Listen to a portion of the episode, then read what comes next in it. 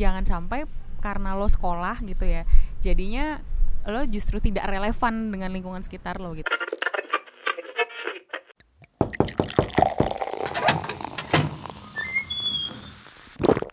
Oke, jadi hari ini kita kedatangan tamu yang akhirnya bukan dari teman gue sendiri ataupun temannya Icat atau Jari. Eh, namanya boleh kenalan? Halo nama gue Emil Jadi lo tau nggak kita eh, ngundang lu kenapa? kenapa dan gimana tuh bisa ketemu Jadi sebenarnya eh, kita itu lagi pengen nyari orang buat bahas tentang kayak ngobrol-ngobrol tentang pendidikan di Indonesia lah. Mm-mm. Terutama sebenarnya literasi sih, bukan pendidikan. Mm-mm. Nah, kebetulan kita nyarinya di Instagram itu dari hashtag Bookstagram. waduh Terus muncul banget kayak foto-foto lu yang ada hashtag Instagramnya. Saya suka baca, ngepost book reviews. oke Gitu. Jadi mungkin eh, nanti yang suka baca buku atau dengerin book reviews bisa follow Emil nih. boleh boleh banget Di ngobrol soal mana? buku at Emiliats Emilia TS disambung semua oh, belum apa apa udah promo nih Udah bro, nggak apa-apa mulainya. Jadi hari ini eh, kayak gue bilang tadi kita lagi duduk-duduk nih di Love Coffee di Bintaro. Emil dari Depok, maaf ya jauh banget. tidak apa-apa dong Dan eh, sebenarnya sih seperti biasa di Under 30 ini kita lebih pengen ngobrol-ngobrol tentang insights dari anak-anak muda di Indonesia Ya. yang eh, umurnya di bawah 30 tahun tentunya. ya Dan tujuannya dari eh, seri podcast ini sih karena kita percaya sebenarnya banyak banget eh, cerita ataupun pendapat anak-anak muda Indonesia yang kadang mereka ragu-ragu untuk menyampaikan Hmm. ataupun ya karena suatu dan lain hal tidak punya platform untuk menyampaikannya Mhm. dan sebenarnya uh, under 30 ini adalah untuk itu tapi Oke. tentunya kita undang uh, siapa pun karena kita percaya siapa pun pasti punya cerita yang bisa dibagikan untuk orang lain yes gitu. betul banget nah jadi mungkin uh, kita sebelum mulai kenalan lebih dalam lagi mungkin Emil bisa cerita dikit tentang uh, latar belakang pendidikannya sekarang bekerja sebagai apa di mana Oke Silakan. boleh. Jadi uh, gue sebenarnya lulusan komunikasi yang sekarang nyebrang dikit gitu. Jadi kerjanya sekarang tuh di sebuah organisasi yang bergerak di bidang pendidikan perdamaian, Hmm. namanya Indika Foundation. Selain itu juga sama temen-temen bareng ngembangin yang namanya at underscore jadi gini.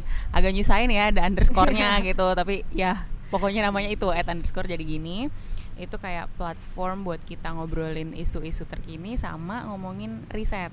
Jadi riset dikemas dengan storytelling yang lebih istilahnya apa ya friendly lah buat uh, publik untuk dibaca gitu.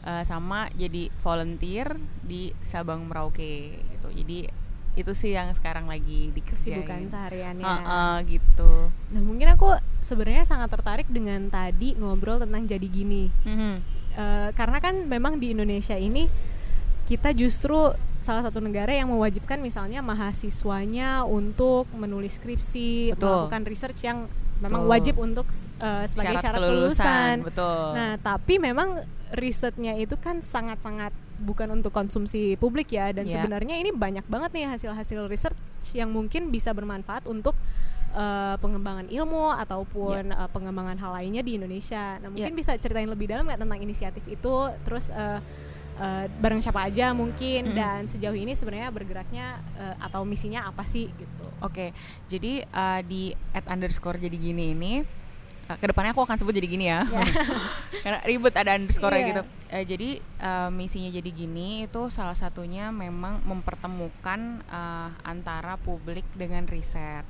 Karena kami tuh gregetan, karena menurut kami oh, Indonesia tuh nggak kekurangan orang pintar serius gitu. Betul. Dan risetnya tuh juga banyak. Cuman siapa sih hari gini yang mau googling konservasi alam gitu atau yang mau googling eh, pengaruh pemakaian solar system terhadap bla bla bla nggak ada kan gitu dan tapi menurut kita mungkin di balik eh, title-title yang mempergunakan term-term teknis itu sebetulnya banyak banget insight-insight yang bisa dipakai nggak Mhm. cuman nggak cuman buat masyarakat umum tapi mungkin bisa maksudnya nggak cuman sekedar untuk kita nambah pengetahuan ya tapi Betul. beneran bisa dipakai gitu Eh, makanya itu yang akhirnya bikin eh, apa bikin kita tergerak untuk bikin yang namanya section sendiri namanya today's research jadi riset hari ini gitu Hmm. Nah itu kayak kita, uh, jadi orang-orang tuh voluntarily ngasih kita riset mereka, terus ini deh silakan lo bikin storytellingnya enaknya kayak Mm-mm. gimana. Nah itu baru kita pretelin tuh baca gitu. Aduh ini maksudnya apa ya segala macam gitu.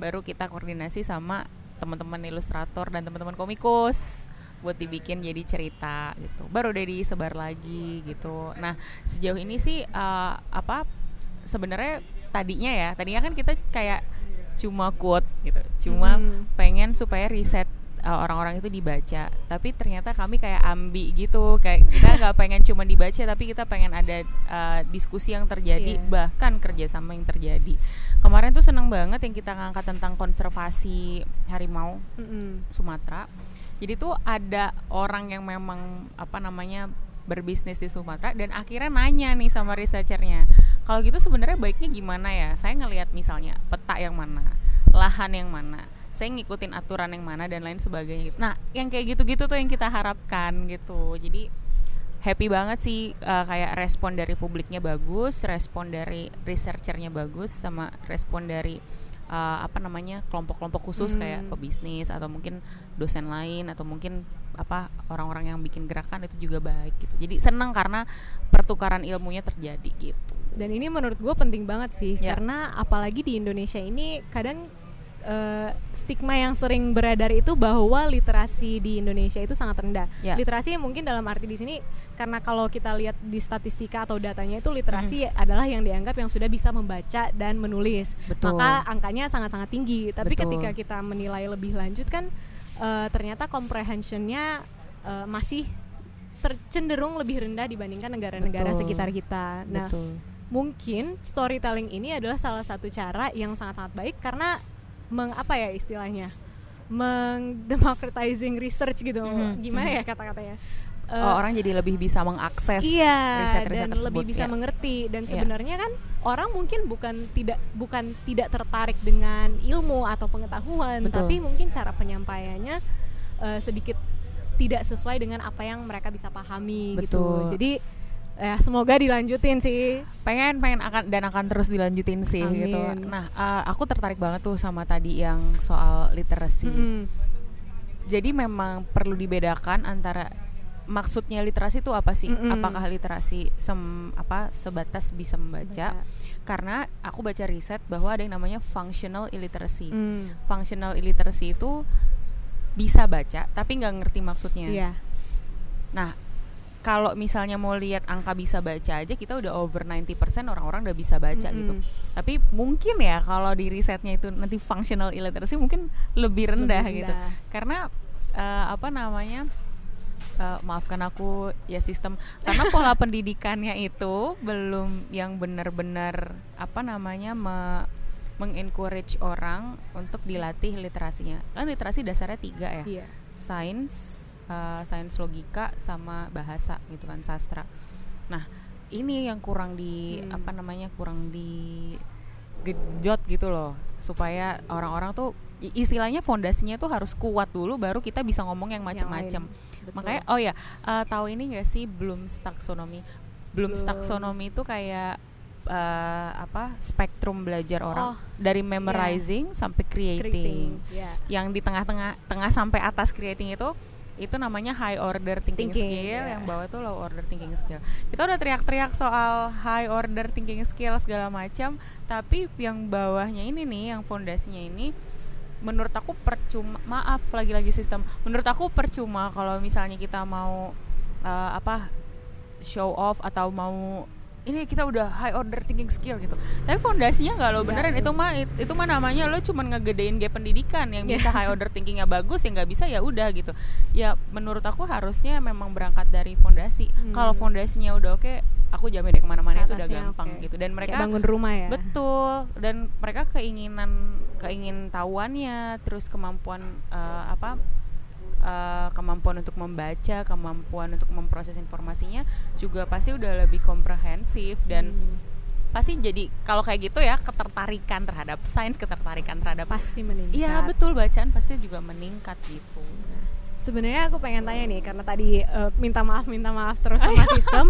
jadi sebelum mulai ini sebenarnya aku udah bikin kayak list pertanyaan gitu, tapi kayaknya nggak bakal kepake karena kayak lebih asik kalau kita mengalir aja. Boleh, tapi boleh. karena pertanyaan ini agak sedikit masuk dengan apa yang uh, tadi barusan dibahas. Mm -hmm. Kalau misalnya nih melihat kondisi uh, pendidikan atau literasi di Indonesia saat yeah. ini. Yeah mungkin uh, dari sisi sistem kita bicara tentang sistem bukan sistem uh, tentang Kementerian Pendidikan. Ya. Kalau misalnya lu jadi terpilih sebagai Menteri Pendidikan nih, Ya. satu hal foundational apa sih yang pengen banget lo ubah di Indonesia, di pendidikan Indonesia untuk uh, memperbaiki literasi anak bangsa gitu. Yang pertama tadi sih kurikulum yang encouraging uh, anak-anak untuk bisa melatih logika mereka, Mm-mm. untuk bisa melatih uh, cara mereka berbahasa dan uh, membuat mereka suka dengan sains dan art. Mm. Science dan art karena kayak itu tiga foundational things yang menurutku kalau lu udah suka dan lu udah ketemu wah udah bebas deh lo mau ngapain gitu Eh, apa namanya itu sih kalau misalnya gue jadi menteri pendidikan itu itu itu hal yang pengen banget gue lakukan gitu karena sebenarnya ya kalau baca apa namanya kalau baca rumusan undang-undangnya Mm-mm. kalau baca cita-cita pendidikannya bagus bagus bener deh Semua cita-cita pasti bagus. Bagus, cuman masalahnya kan kita kepentok sama realita lapangan. Kalau mau say high order thinking skill, gurunya harus apa? Mm-mm. Eh, terus emang approach eh, anak-anak di Jombang sama approach anak-anak di Maluku Utara sama, kan Mm-mm, beda, beda. gitu kan. Nah, mungkin itu juga yang mau gue yang, Ganti. yang mau gue sasar juga gitu. Pendidikan yang lebih ramah dengan eh, anak-anak yang konteks Ya. kehidupannya beda-beda gitu. Nah. Kayak lo diajarin banjir tapi lo tinggal di gunung nggak nyambung, nyambung. gitu. Sebenarnya Dan- itu juga hmm. satu hal yang pengen gue tanya sih dari Iya. tadi.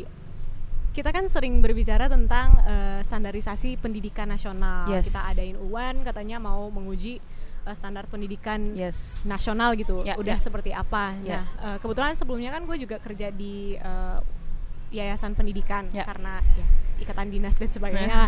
nah, tapi salah satu hal yang menarik banget buat gue adalah Mm-mm. ketika gue eh, melihat bahwa salah satu sekolah yang di bawah yayasan itu dia kan berada di beda-beda eh, tempat ya dan Iya. ketika ngobrol sama guru-gurunya ketika gue tanya keseharian anak-anak ini gimana Eh, Hmm. ini yang gue bicara itu lagi di Papua Ya.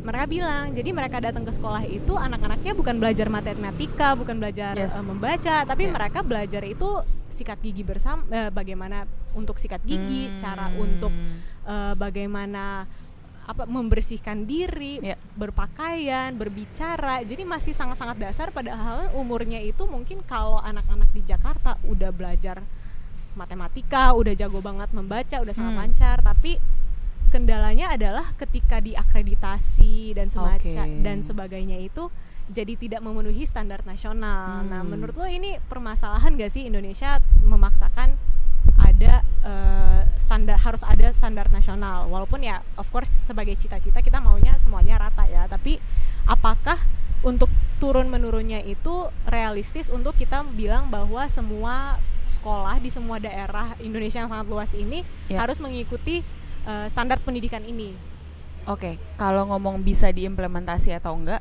bisa standarisasinya. Cuman kalau mau ditanya apakah friendly untuk Mm-mm. anak-anaknya, itu yang mesti kita jawab gitu. Karena uh, menurut gue standarisasi itu tidak terhindarkan kalau ngomongin makro. Namanya Mm-mm. negara gede banget Iya. Indonesia lagi kan gitu. Uh, menjadi wajar ketika pemerintah pada akhirnya memilih untuk melakukan standarisasi. Karena mereka juga pasti tahu secara eh, bukan pasti tahu sih, pasti mau tahu gitu Mm-mm. ini secara makro sebetulnya udah kayak apa sih kondisinya kita gitu. Jadi itu tidak terhindarkan. Tapi kalau menjadikan itu satu-satunya tujuan pendidikan menurut gue itu yang bermasalah Mm-mm. sih. Karena jangan sampai karena lo sekolah gitu ya jadinya lo justru tidak relevan dengan lingkungan sekitar lo gitu. Karena kan banyak sekali yang terjadi seperti itu. Ketika lo sekolah lo balik loh kok gue jadi nggak relevan ya Iya. sama sekitar gue padahal harusnya tujuan pendidikan adalah sebaliknya. Makin lo belajar lo makin relevan dengan lingkungan sekitar lo gitu. Jadi menurut gue standarisasi nggak apa-apa tapi jangan jadikan itu satu-satunya tujuan pendidikan Iya. kita sih kalau kayak gitu bermasalah bermasalah. nah, lanjutin lagi nih. Tadi kan eh, Emil banyak bahas tentang kurikulum di Indonesia juga sendiri. Nah, Ya. kebetulan kan akhir-akhir ini kita lagi banyak ngobrol-ngobrol di berita di mana-mana tentang industri 4.0 dan bagaimana sebenarnya eh, skills dari masyarakat kita itu tidak memenuhi apa yang dibutuhkan uh, lapangan pekerjaan saat ini dan Yeah. akhirnya gue sendiri kan sekarang kerja di startup Mm-mm. dan itu banyak banget kita mengambil uh, tenaga kerja tenaga kerja dari misalnya India Oke. untuk mengisi uh, kekurangan-kekurangan skill yang ada di Indonesia. Yes. Nah, kalau menurut Emil sendiri, apakah pendidikan itu, terutama kurikulum pendidikan di Indonesia, Ya. apakah itu harus menyesuaikan dengan kebutuhan lapangan kerja di Indonesia, eh, lapangan kebutuhan lapangan pekerjaan atau gimana sih? Apakah pendidikan emang harus sesuatu yang lebih foundational atau justru menyesuaikan diri dengan kebutuhan negara gitu? Wow, this is a tough question. Uh, Sebenarnya gue pernah nulis di Insta Story gitu, Hmm. karena waktu itu tergerak sama ada grafik yang tulisannya makin jenjang pendidikannya tinggi, Mm-mm. eh, apa namanya kesempatan kerja, bukan kesempatan kerja, jadi kayak penganggurannya malah makin banyak. Ah gitu, iya bener, gitu kan. apalagi di daerah itu, bener Nah, banget. itu uh, gue tergerak tuh sama grafik itu. Pertama gue mikirnya ya kalau lo misalnya lulusan SD pasti bargaining point lo lebih terendah gitu daripada Mm-mm. yang udah lulusan misalnya sarjana gitu kan karena ya udah mungkin ya mungkin yang penting kerja gitu. Mm-mm. Kalau yang sarjana kan mungkin mereka udah gue pengen ini, gue pengen itu dan lain sebagainya. Nah, tapi kemudian gue juga mempertanyakan nih, apakah kebutuhan pendidikan sama dengan kebutuhan market dan Mm-mm. apakah apakah kebutuhan market sama dengan kebutuhan Indonesia? Mm-mm. Tapi kalau gue pada dasarnya orang itu emang butuh kerja gitu. Mm-mm. Regardless, ini terlepas soal duit ya Iya. gitu. Orang itu butuh kerja, orang itu butuh terkoneksi dengan sesuatu yang membuat dirinya meaningful. Salah satunya dan yang paling common adalah dengan bekerja gitu. Nah, jadi menurut gue pendidikan itu harusnya membantu orang mm, untuk nge-reach that kind of meaningful life. Hmm, Jadi oke. ketika dia belajar nih, oh gue tahu peran yang harus gue ambil di masyarakat apa. Jadi banker, Hmm. it's okay. Kerja di konstruksi, it's okay. A- Kalau hal yang menurut lo meaningful adalah bekerja dengan demikian, nggak apa-apa banget gitu. Masalah ini gue lagi-lagi ya terlepas masalah perekonomiannya ya Iya, gitu. Jadi menurut gue sebenarnya bisa di inlinein gitu ya, di inlinein dengan itu gitu Hmm. membuat orang jadi bisa achieving a meaningful life through pendidikan karena mereka udah ngerti nih di masyarakat gue baiknya ngambil peran yang seperti apa. Nah, yang jadi masalah nggak semua orang punya akses ke situ gitu. Dalam artian nggak semua orang kita bisa ribut-ribut kayak oh gue mau kerja kejar passion segala Iya. macam gitu. ya. Buat beberapa orang itu nggak relevan karena betul. they simply nggak nggak punya akses untuk pikiran itu bahkan gitu. Nah itu tuh yang harus yang harus dikejar. Gimana caranya supaya semakin banyak orang yang punya akses terhadap eh, apa namanya eh, bantuan bantuan quote by quote tadi bantuan tadi gitu supaya Hmm. mereka bisa achieve meaningful life buat mereka. Nah. Itu sih. Ngomong-ngomong soal eh, pekerjaan yang sering kali dijadikan sebagai identitas Ya. eh, dari diri kita masing-masing, salah satu Ya. hal yang em, sering kali agak sedikit membuat gua gelisah, Mm-mm. eh, terutama karena berasal dari daerah itu Ya. adalah ketika kita lihat mungkin motivator ataupun buku bu dari eh, cerita-cerita anak-anak, sering kali itu seakan-akan cita-cita Mm-mm. dalam hal profesi ya at Ya. least yang kita bicarakan itu sering kali kayak cita-cita kota cita-cita anak kota. Jadi seakan-akan em, lo itu kalau misalnya cita-cita lo mau bilangnya sebagai eh, petani gitu itu dianggap bukan cita-cita. Ya. nah ini juga menurut gua ada perannya balik lagi dengan em, dari sisi apa literatur-literatur yang kita ciptakan begitu juga eh, sarana-sarana atau hasil karya arts lainnya yang sering kali eh, membuat eh, image ini. Nah, Ya. menurut lo gimana sih bagaimana kita seharusnya menanggapi hal-hal seperti ini atau ada solusi nggak dari lo untuk eh, bagaimana kita bisa membuat cita-cita dalam tanda kutip Hmm. bukan cita-cita kota itu menjadi sesuatu yang juga dianggap meaningful pad- dari masyarakat pada umumnya. Oke, kalau yang gue temuin justru ya di beberapa daerah itu mereka itu ngeliat ah, jadi namanya availability bias. Hmm. Adanya apa di situ itu cita-cita Ada. mereka gitu. Oh, di sana adanya polisi ya udah deh jadi Iya. polisi, di sana ada suster ya udah deh jadi suster gitu.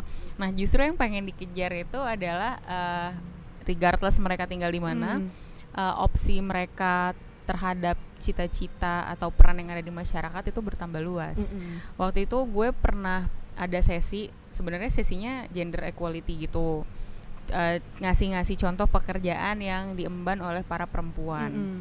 Salah satunya adalah jadi astrofisikawan. Terus si anak ini nanya, "Kak, perempuan bisa ya jadi astrofisikawan?" lah, bisa dong. Emang kenapa? Oh, gitu. Nah, terus udah pas refleksi setelah selesai sesi cita-cita dia berubah. Mm. Jadi mau jadi mekanik bla bla bla bla gitu. Mm. Oke, jadi memang ternyata role model itu penting gitu Iya. untuk diperkenalkan ke mereka. Mungkin bisa dengan berbagai macam medium, bisa dengan apa namanya, ada yang visit mungkin, Mm. terus bisa dengan buku sih. Buku oke banget sih, buku dan bacaan-bacaan itu ya. Mau pakai handphone kayak mau pakai buku Iya. gitu. Itu oke banget sih supaya mereka bisa terbuka gitu loh uh, opsi-opsinya. Kalau dari sisi tadi kan juga eh, sempat bahas sedikit tentang arts. Nah, Mm. arts ini kan kalau di Indonesia ya semuanya tau lah persepsinya seperti apa. Nah, Yes. terutama di persekolahan itu kalau gue sendiri dari Ya. pengalaman gue pribadi waktu sekolah misalnya SMA itu tidak eh, exposure terhadap artsnya itu sangat terbatas. Ya. Gue nggak tahu kalau di kota seperti apa ya. Ya. Eh, mungkin apakah Indonesia sudah eh, melihat pentingnya arts dalam per- perannya dalam eh, bermasyarakat atau dalam pendidikan atau apa yang bisa kita perbaiki dari hal ini? Oke, kalau gue ngelihatnya yang paling ngeh banget itu komunitas. Hmm. Komunitas tuh ngeh banget pentingnya art. Jadi eh, apa namanya mereka membentuk aliansi, bahkan eh, eh, bahkan tuh karya-karya mereka ditampilkan di luar negeri. Mm-mm. Mereka juga kerjasama dengan museum luar negeri, galeri luar negeri bahkan supaya eh, ceritanya Indonesia tuh masuk ke sana gitu. Dan menurut gue tuh kalau udah organisasi dan komunitas tuh udah keren banget. Kampus-kampus juga awarenessnya juga tinggi gitu. Eh, kalau dari segi pendidikan formal gue nggak terlalu yakin karena jumlah guru seni itu kayak eh, gue nggak tahu sih ini bener apa enggak ya. Jadi teman-teman pendengar butuh mengklarifikasi sendiri Iya. ya kayak karena gue belum tentu benar yang ini. Jadi guru-guru sendiri itu pun kayak ada kastanya gitu loh. Hmm. kayak guru matematika guru IPA nah guru kesenian tuh dianggapnya katanya again pendengar katanya itu kayak rada bawah sehingga susah sekarang nyari guru kesenian gitu. Padahal menurut gua kesenian itu eh, dari paper-paper yang gue baca ya itu kayak tingkat abstraksi yang tinggi gitu loh. Jadi kita mem apa ya kita mempersif mempersif aku bingung bahasa Indonesia apa. Tapi Wah. pokoknya kita ngelihat ide gitu ya. Itu ada tiga cara. Yang pertama visual. Yang kedua tekstual. Yang ketiga itu di abstract world of math and arts. Itu tuh kayak arts justru tinggi gitu loh kayak Hmm. gila ide mau kayak apa lo bisa keluarin. Nah makanya aku bingung kalau misalnya dipandang di sekolah-sekolah formal itu sebagai hal yang nggak penting Hmm. gitu. Mungkin nggak semua sekolah ya aku yakin nggak semua sekolah gitu tapi jadi sedih aja kalau itu dianggap nggak penting karena itu kayak olah rasanya di situ olah pikirnya di situ nah salah satu cara yang paling bagus menurutku adalah dengan meningkatkan exposure terhadap arts Hmm. dan meningkat dan gini arts juga dipakai sebagai tools belajar Mm-mm. menurutku itu itu itu bagus tuh jadi kayak ibaratnya gini gimana caranya sih mau suka gimana caranya mau make kalau misalnya ketemu aja jarang gitu Iya. jadi itu bisa jadi salah satu cara kreatif juga dalam pengajaran terus kayak aku lihat salah satu contohnya itu kayak di Melbourne di Melbourne itu komunitas arte kan kuat banget Hmm. mereka tuh kayak di dinding, di gedung, di mana-mana itu kayak arts everywhere gitu. Nah, arts itu juga jadi sarana mereka bahkan sampai sarana perpolitikan di sini juga sih, tapi kayak agak Ya. ketutup gitu. Ada, tapi ada komunitas-komunitas arts yang kuat untuk politik itu. Eh, buat perpolitikan, terus simply buat eh, apa namanya? pendidikan juga. Jadi mereka Hmm. pakai art tour jadi ada tour arts gitu di sana nerangin ini maksudnya apa ini dibuat sama siapa segala macem gitu dan untuk eh, apa namanya sarana protes segala macem nah pengen banget sih bisa ngelihat hal kayak gitu di Indonesia juga terjadi mungkin kalau di daerah-daerah ada tradi- traditional arts Iya. yang kenceng banget ya tapi kalau di kota di mana kebudayaannya udah ngelebur justru eh, menurut gue harus lebih kuat upayanya supaya makin bisa dinikmati sama semua orang karena ketua kadang ada kayak eh, ah art susah bukan buat gue ya bukan bukan gitu gitu kayak Mungkin ya, karena art dianggap ah. sebagai technical skill gitu. iya entah technical skill atau kalau lihat yang abstrak abstrak kayak gue Iya. nggak paham ini apa gitu ya ya wajar sih orang Iya. kalau mikir kayak gitu tapi makanya harus semakin diperkenalkan Mm-mm. kayak terus karena gue kerja di bidang perdamaian ya kadang gue suka mikir itu tuh yang suka apa namanya yang radikal misalnya yang radikal yang mau ngebunuh-bunuhin orang mereka suka seni nggak ya? Kayaknya enggak deh. Kayak gue ngerasa kalau orang suka seni gitu ya suka dengerin lagu-lagu suka eksplor rasa gitu kayak nggak kepikiran buat ngebunuh orang ya nggak sih? Nggak tahu deh. Mungkin kan, apresiasi iya, atau toleransinya lebih Ah, Iya, tinggi. karena ketika lo belajar seni, lo tahu bahwa orang tuh punya interpretasi Iya. yang beda gitu loh. Mm-mm. Orang tuh punya ekspresi yang beda. Jadi lo lebih nger- ngerti Iya. dengan apa ya? acceptance lo terhadap perbedaan tuh lebih tinggi gitu. Eh gue nggak ngeliat mereka suka ngelukis atau suka Iya. apa gitu. Karena juga kalau seni kan kayak lu bilang tadi kan abstrak. Jadi Yes. kayak untuk kadang kita menyamakan toleransi dengan agreement. Jadi Iya. toleransi seakan-akan ya berarti kita sepakat dengan orang Iya. itu. Padahal kan bisa saja kita melihatnya dengan cara yang berbeda. Betul banget. Dan seni itu kan membantu kita juga melihat menyadari bahwa kita melihat ekspresi itu dengan cara yang berbeda-beda. Betul, karena pun gak ada seniman yang memaksakan interpretasi lo harus sama sama interpretasi. Gak ada gitu. Justru mereka senang kalau oh karya gue tuh bisa Gitu. diinterpretasiin gini ya, menarik juga. Bahkan gitu. suka kaget biasanya Uh-uh. senimannya, oh ternyata ini Oh, dipakai gini, untuk iya. eh, protes apa padahal dia cuman Iya. suatu hari random aja gitu membuatnya. Iya, nah makanya jadi kayak sayang sayang banget dan menurut gua harus banget sih untuk semakin ditingkatkan untuk art dan science Mm-mm. gitu. Tapi mungkin ba- balik lagi di dalam konteks-konteks tertentu juga memang kadang pendidikan kita juga sulit untuk menerapkan hal-hal itu karena konteks sosioekonominya Betul.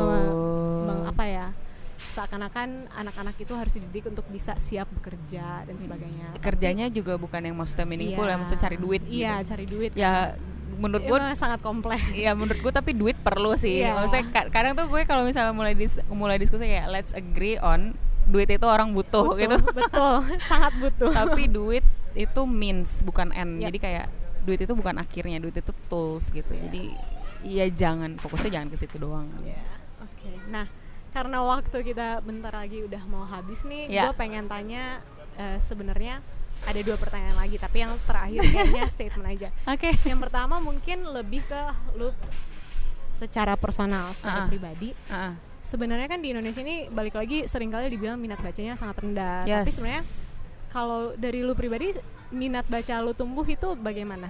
Oke. Minat baca gue tumbuh dari dibebaskan. Orang tua gue dan SD gue, gue cukup beruntung. Keduanya tidak ada yang memaksa gue untuk membaca. Mm-mm. Jadi mereka kasih sets of options. Kamu baca terserah mau apa pun. Abis itu ceritain ya bacaannya apa. Gara-gara itu gue excited. Hmm. Oh gue baca, ih gila bisa gini, ih gila bisa gitu. Oh ada cerita ini ya. Kemudian gue ceritain dan orang excited dengar cerita Iya. gue. Jadi gara-gara itu gue suka baca. Gue ngelihat membaca bukan satu hal yang menyeramkan. Gue ngelihat makin gede gitu ya. eh, kecenderungannya adalah orang dipaksa membaca Iya. membaca akhirnya kesannya buat mereka menyeramkan. Buat Iya. gue beda, buat gue membaca itu kebebasan gitu. Jadi harusnya menurut gue kalau mau anak-anak itu suka baca, kasih aja opsi terserah mereka mau baca apa. Ketika mereka udah nemuin hal yang mereka suka ketika membaca, nggak usah disuruh itu pasti udah suka baca. itu bener banget dan sering kali kayak eh adek gue kan bukan adek gue sih temennya adek gue pernah Iya. menanyakan kayak kok suka baca gue bilang kayaknya gue nggak suka suka baca yang sama kayak orang menganggap itu gue suka banget baca tapi Mm-mm. mungkin dan orang pada umumnya suka menganggap suka membaca itu harus suka membaca hal-hal yang penting Berat. ya, Ya, yang berat ya. Padahal bilang kalau mau menumbuhkan mi- minat baca yang kayak Emil bilang tadi maksudnya bebaskan aja kalau emang tertariknya dengan novel percintaan ya silahkan Go on, go ya. on gitu Ya. just go with your go along with your curiosity aja Ya, gitu nggak usah Betul. memaksakan Ya, ya, betul, Nah, betul, betul. ini eh, pertanyaan terakhir mungkin agak sedikit loncat ke awal tapi gue pengen tahu nih karena sekarang lagi banyak demo-demo tentang pemimpin-pemimpin rakyat kita Mm-mm. Em, banyak kata-kata juga kayak pemimpin rakyat kita bodoh dan sebagainya. Oh. Kalau menurut lu sendiri, mungkin ini bisa jadi satu sesi yang berbeda, tapi in conclusion aja buat Yes. penutup biar agak sedikit menggantung. Kalau menurut lu sendiri, Ya. apakah pemimpin rakyat itu harus berpendidikan? Atau apakah pendi- berpendidikan itu harus menjadi eh, suatu tolak ukur ki- ketika kita memilih eh, pemimpin rakyat dan interpretasi terhadap berpendidikan itu terserah lu mau interpretasikannya gimana? Menurut gue wakil rakyat perlu berpendidik Ya. perlu berpendidikan dalam artian dia sudah bisa olah rasa, olah pikiran dan lain sebagainya. Itu perlu. Hmm. Masyarakatnya juga perlu. Iya. Jadi kalau gue bukan protes DPR dibubarin siapa diturunin enggak menurut gua bukan lembaganya yang salah orangnya yang salah jadi solusinya apa? Solusinya bawalah orang yang berkualitas ke dalam lembaga. Caranya apa? Makin baiklah dalam pendidikan. Jadi masyarakat ya bisa milih orang yang makin baik dan orang yang tersedia sebagai opsi juga semakin baik. Oke. itu menurut gue. Thank you banget nih udah datang ngobrol-ngobrol dan kayaknya udah pasti kita akan mengundang lu kembali di waktu yang boleh. ke depannya semoga tetap mau. Siapa tahu bisa berkolaborasi dengan jadi gini Boleh banget. filosofi oh iya jangan lupa follow tadi at underscore, jadi, gini, dan at filosofri id dan at Emilia TS. Iya. Wah banyak. Mm, thank you. Banyak. Thank you. Thank you.